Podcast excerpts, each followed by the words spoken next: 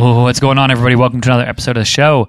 Today, joining me is Charles Groom. He is the VP of Marketing over at Biz2Credit. We talk a lot about really how to marry data and creative in your marketing, and also how to tell the untold stories of your customers and really use them as an inspirational tool for potential customers and just really to strengthen your bond with them when you celebrate your past customers by telling their story. So I enjoyed this one. I think you all will as well. But before we get into it, as always, this show is brought to you by us over here at Cave Social. We are a creative agency that helps companies execute on social media. So we create the content, we manage, we do community management for you. Really, we take over that entire strategy if you're looking for help on social media. So head over to cavesocial.com, hit that contact us if that's something that you need help with. All right, without further ado, let's get into this episode. Oh,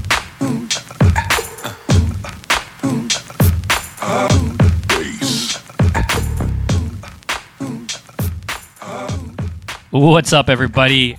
How you doing? Welcome to another episode of the show. Today, joining me on the show is Charles Groom. He is the VP of Marketing at Biz2Credit. Charles, how you doing? Hey, Jordan. Thanks so much for having me on. I'm excited to be here and glad to talk to you today. No, likewise. I'm happy. Uh, happy we could find the time to make this happen. Before we get into everything marketing, walk me through your story, man. How did you find your way into marketing, and particularly, uh, you know, where you're at now with VP at uh, Biz2Credit? Yeah, absolutely. I, I kind of fell into marketing backwards, if you will. You know, when I was in college, I started out running the TV studio, if you can believe that, doing kind of stuff like this, you know, interviews and, and stuff on camera and, and in, in, in the studio. And what I found was that we could spread the message that we were putting out there, these stories through Facebook and Instagram and, you know, just leveraging the power of social media on a college campus had so much drive that, uh, you know, would get eyeballs and, and people talking about it. And, uh, and so because of that, I kind of got hooked on that scale, the ability to take an idea, take a story and make it really big. And so that was what drove me. I'm a philosophy major back in school, not anything having to do with business and marketing, but it really kind of grabbed my attention and, and took me on. And then I started my career in the tech industry at a Martech company. I was selling and, and uh, providing branding solutions in sort of the franchise space and then switched over a couple years ago to the fintech industry, which has obviously been just kind of on fire recently, you know, with uh, things blowing up in the crypto world, and in particular focused on uh, small business financing with Biz2Credit, which has been a fantastic blending of different types of marketing. And I, you know, love to talk more about it as we go through today. But it's a really, you know, fascinating space to get a chance to be a part of, where you've got almost direct to consumer but a lot of B2B and everything is kind of blended together uh, with a lot of technology, high tech marketing as well. It's interesting, right? Like you get to that point where things start to blend together and you find your way, like you said, into fintech, which is all over the news, all over, I mean, so many it's massive what's coming out of the, the space and the companies that are coming out of it. Now, you said something interesting where you started in media production, right? And really latching on to the power of story.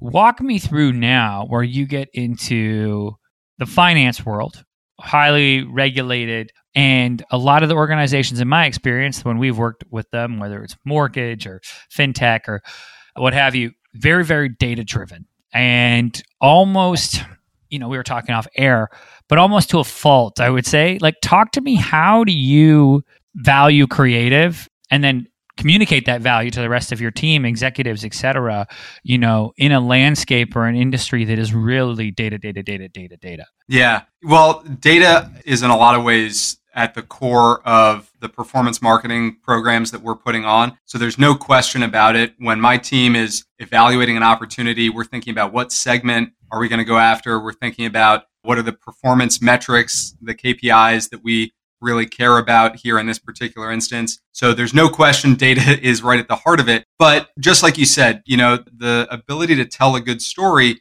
and really leverage that is what gives you full force multiplier effects is, is what we find. So I'll, I'll go more specifically at how we do that at Biz2Credit. You know, the small business owner in America is anybody from mom and pop or like a gig worker all the way up to these companies that maybe even have like 300, 400, 500 employees. It's a really diverse space. And so understanding that your audience can differ and actually using the data to inspire the stories that you tell in different cases whether that's an industry specific message for you know the restaurant industry or it's a message to a business that's early stage that hasn't really gotten its traction versus one for a business that's been around for a long time we work with companies that have been around 150 years you know hot dogs restaurants in detroit that were that grew up uh, and got famous in the 30s and 40s and they're still you know still out there making people happy. Telling those stories and actually using your customers to tell the story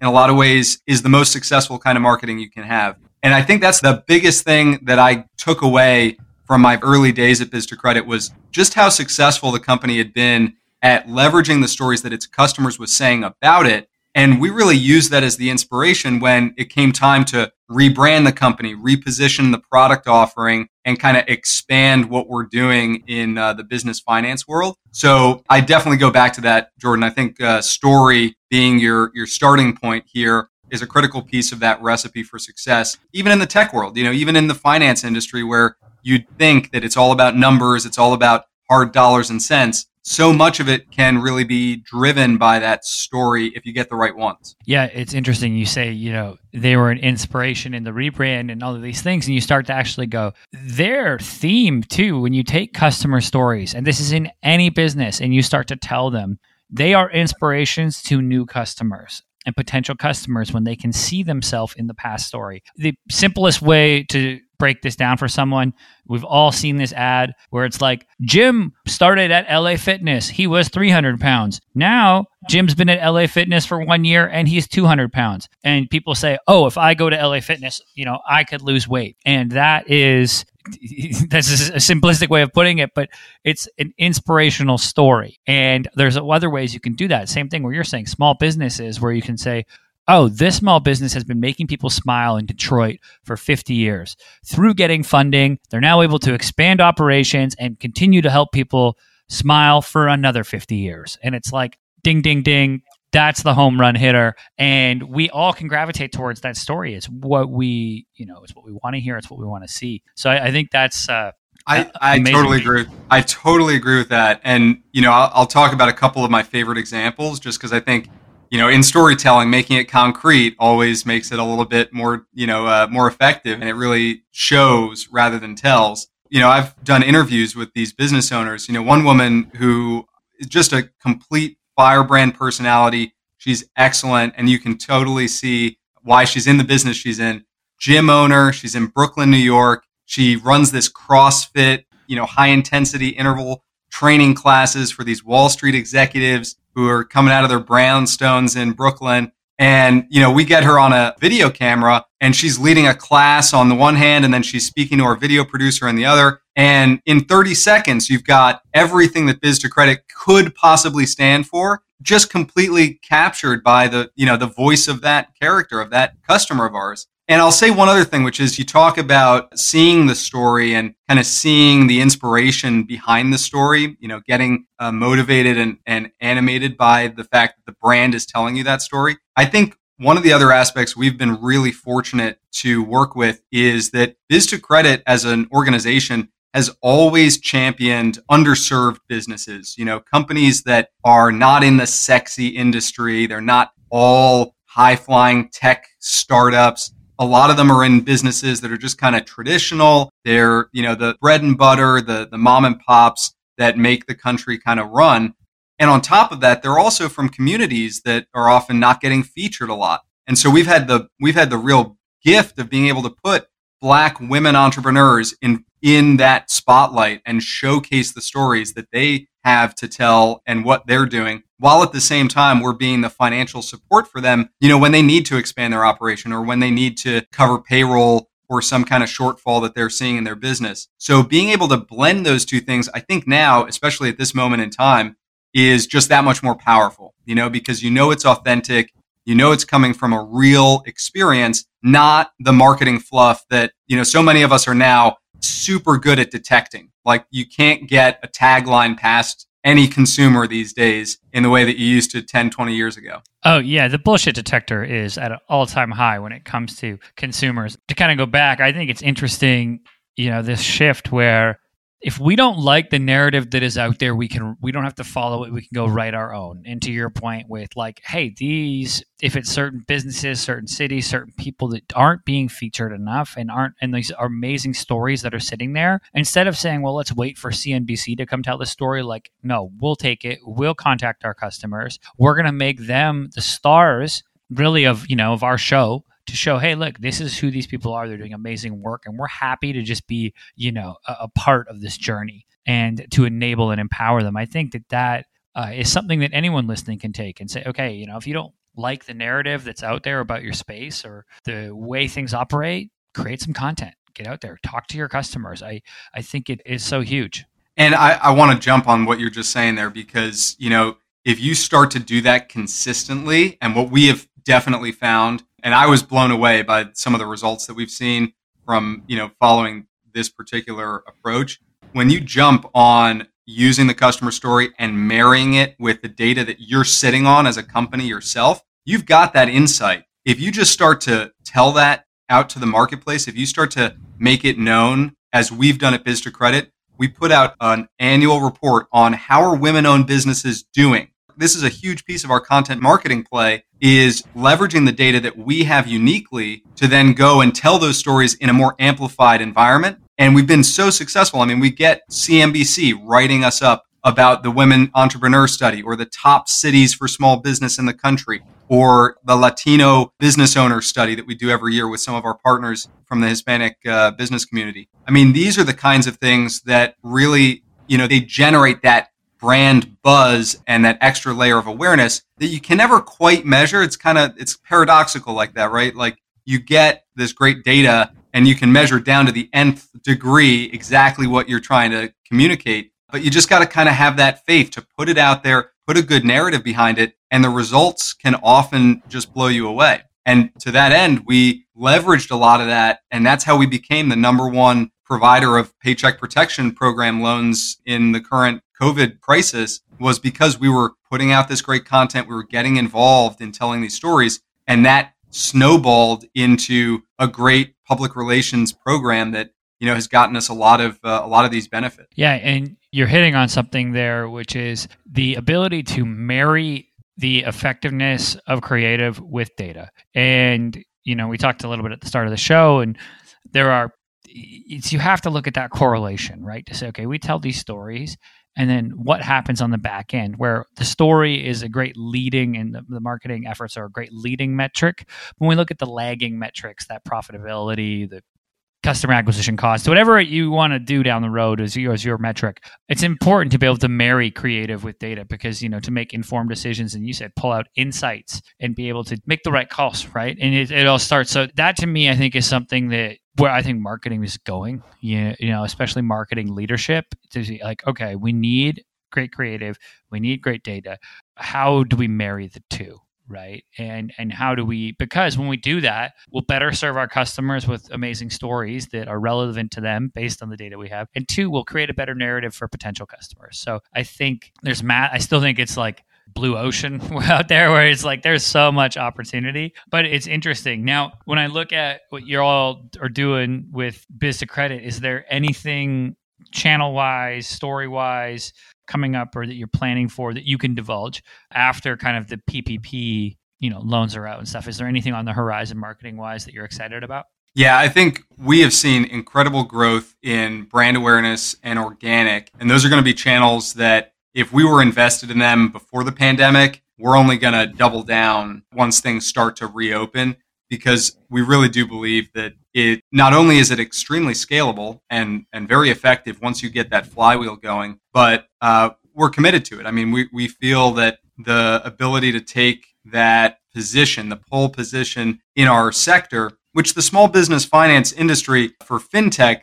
it's not that young, you know, all things considered. Biz2Credit was founded in 2007. Many of our original compatriots in the space were also founded around that time of the previous recession. We've been out there, but it's now an opportunity where really things are beginning to line up properly. You've got greater investments. The drive for digital transformation has never been stronger from the smallest businesses that are like starting on Zoom to really large corporations that Biz2Credit's also working with, you know, some of the top Fortune 100 banks in the country to help them do digital transformation in their own organizations. So we really see that ability to leverage content to get that message about the digital transformation out there to help a business owner and to help an executive at, at a large bank uh, really figure out what can they do in financing commercial operations that's innovative, that's faster, more flexible than what they're used to. Because, you know, we're coming out of a world 25, 30 years ago that was, you know, the premise of your hometown movie. You know, go into a local bank, fill out some paperwork, shake hands with your buddy who, who runs the branch and, and get a business loan. No longer is that anything that consumers can accept, that business owners are excited about. They're looking for the thing that's, you know, cool, that's fast, easy, and efficient. And everybody who kind of looks at this space has got to be thinking the same way. So definitely organic, SEO, optimization. We're investing in our content team there are going to be certain performance channels that we're focusing on at the same time. You know, search on the paid side remains just absolutely essential. It's the building block around which we've kind of constructed our own uh, performance programs. And so that's going to continue uh, into the future. And I think more and more, we're going to see a blending of marketing and product that is really overdue. And so what we're doing at Biz2Credit is we're really taking that as kind of our cutting edge initiative going forward, looking at ways that the marketing organization can influence the way that product is getting developed. What is the right trigger point in the product journey? Because for us, it's the application lifecycle that is, you know, the most important thing to consider. That's what drives the business. That's what the customer is interfacing with. Rather than coaching people on the sales team, we're trying to make sure that the interface and the website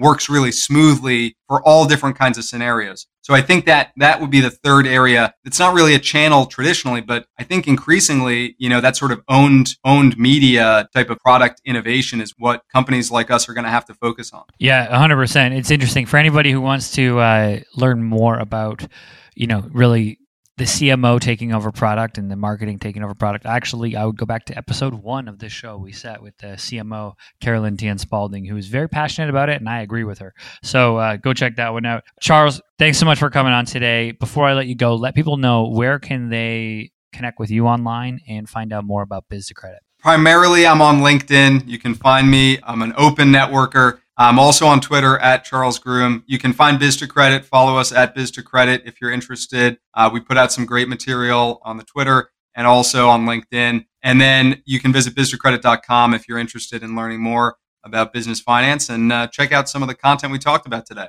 Amazing. Charles, thanks so much for coming on today. I look forward to connecting more in the future. Jordan, thank you. All right, everybody, that's it for this episode. As always, I'm your host, Jordan Shelton, and I'll see you next time. come.